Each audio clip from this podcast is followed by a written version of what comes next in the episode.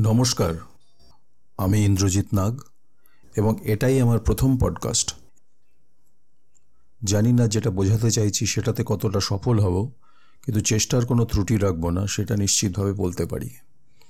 একটা জিনিস এখানেই বলে রাখা প্রয়োজন যে আমি শিক্ষক নই, আমার বক্তব্যগুলো নানান সূত্র থেকে নেওয়া। সেই সূত্রগুলো প্রয়োজনে আপনাদের জানানো যেতে পারে। এবারে আমার বিষয়ে আসি।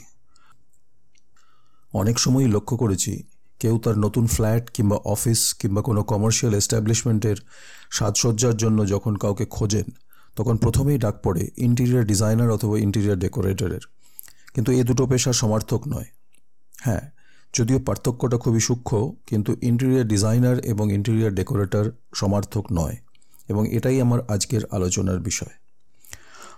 প্রথম এবং প্রধান পার্থক্য হচ্ছে শিক্ষাগত যোগ্যতা। একজন ইন্টেরিয়ার ডিজাইনার হওয়ার জন্য পড়াশোনার প্রয়োজন। ইউএসের কোনো কোনো স্টেটে লাইসেন্স প্রাপ্ত না হলে একজন ইন্টেরিয়ার ডিজাইনার প্র্যাকটিসও করতে পারেন না। ভারতবর্ষে যদিও সেরম কিছু ব্যাপার নেই, তবে আর্কিটেকচারাল ইঞ্জিনিয়ারিংয়ে ইন্টেরিয়ার ডিজাইন একটা সাবজেক্ট আবার পাঁচ বছরের কোর্সও আছে ব্যাচেলার অফ স্পেশাল ডিজাইন সুতরাং পড়াশোনার গুরুত্বটা বোঝাই যাচ্ছে। ইন্টিরিয়ার ডেকোরেটরের জন্য সেরম কোনো ফর্মাল ট্রেনিং ইনস্টিটিউট ভারতবর্ষে আছে বলে আমার জানা নেই। কিন্তু ভালো ইন্টিরিয়ার ডেকোরেটর হওয়ার জন্য অবশ্যই যথেষ্ট অভিজ্ঞতা থাকা দরকার। ইন্টিরিয়ার ডেকোরেশনের বিভিন্ন তথ্য সম্বন্ধে যথেষ্ট জ্ঞান থাকা দরকার। দ্বিতীয় পার্থক্য হচ্ছে দৃষ্টিকোণ। একজন ইন্টিরিয়ার ডিজাইনার একটা ঘরে ঢুকেই যেটা দেখেন, তা হলো দেওয়াল, দরজা জানলার অবস্থান ইলেকট্রিক্যাল পয়েন্টস সুইচ বোর্ডস এর পজিশন ইত্যাদি। Two D and three D স্পেসটা নজরে আসে। আবার একজন ইন্টেরিয়ার ডেকোরেটর একটা ঘরে ঢুকেই কোথায় কি ফার্নিচার বসতে পারে, সোফার কাপড়, পর্দা কিংবা ওয়াল ফিনিশ এইসব নিয়ে বিশদভাবে আলোচনা করতে পারেন। ইন্টেরিয়ার ডিজাইনারের প্রেজেন্টেশন হচ্ছে লেআউট এলিভেশন মুড বোর্ড আর ইন্টেরিয়ার ডেকোরেশনের প্রেজেন্টেশন হচ্ছে থ্রি ডি রেন্ডার্স তৃতীয় পার্থক্য হচ্ছে কাজের পরিধি।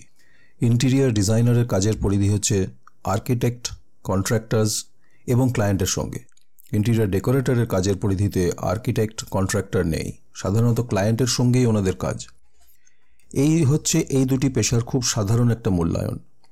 এবার আপনাকে চিন্তা করতে হবে, আপনার প্রয়োজনটা ঠিক কী ধরনের? যদি কেবলমাত্র এস্থেটিক্স অর্থাৎ নান্দনিকতা, তাহলে আপনি ইন্টেরিয়ার ডেকোরেটরের সঙ্গে যোগাযোগ করুন। তবে সেক্ষেত্রে আপনাকে খেয়াল রাখতে হবে যেন সেটা মাত্রাতিরিক্ত না হয়ে যায়।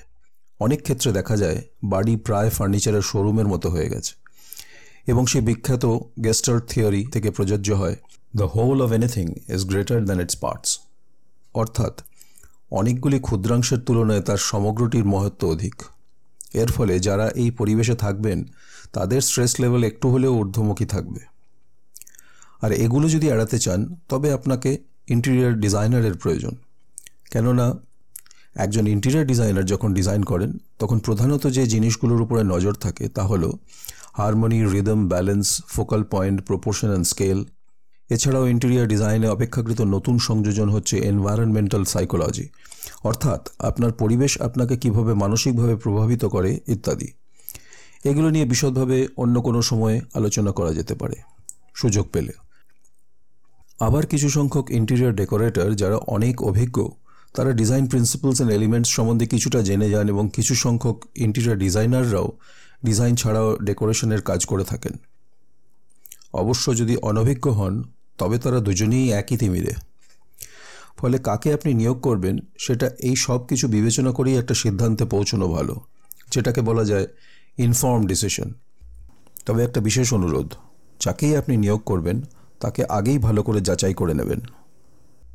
নিয়োগ করার পরে যেটা থেকে সক্রিয়ভাবে বিরত থাকতে হবে, তা হলো গণ সমালোচনা।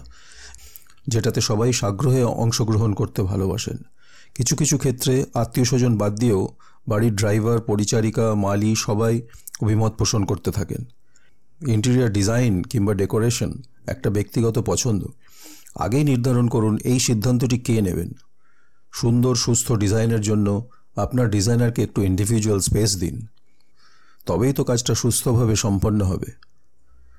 ধন্যবাদ। আশা করি আবার কোনো তথ্য নিয়ে আপনাদের সামনে আসতে পারব।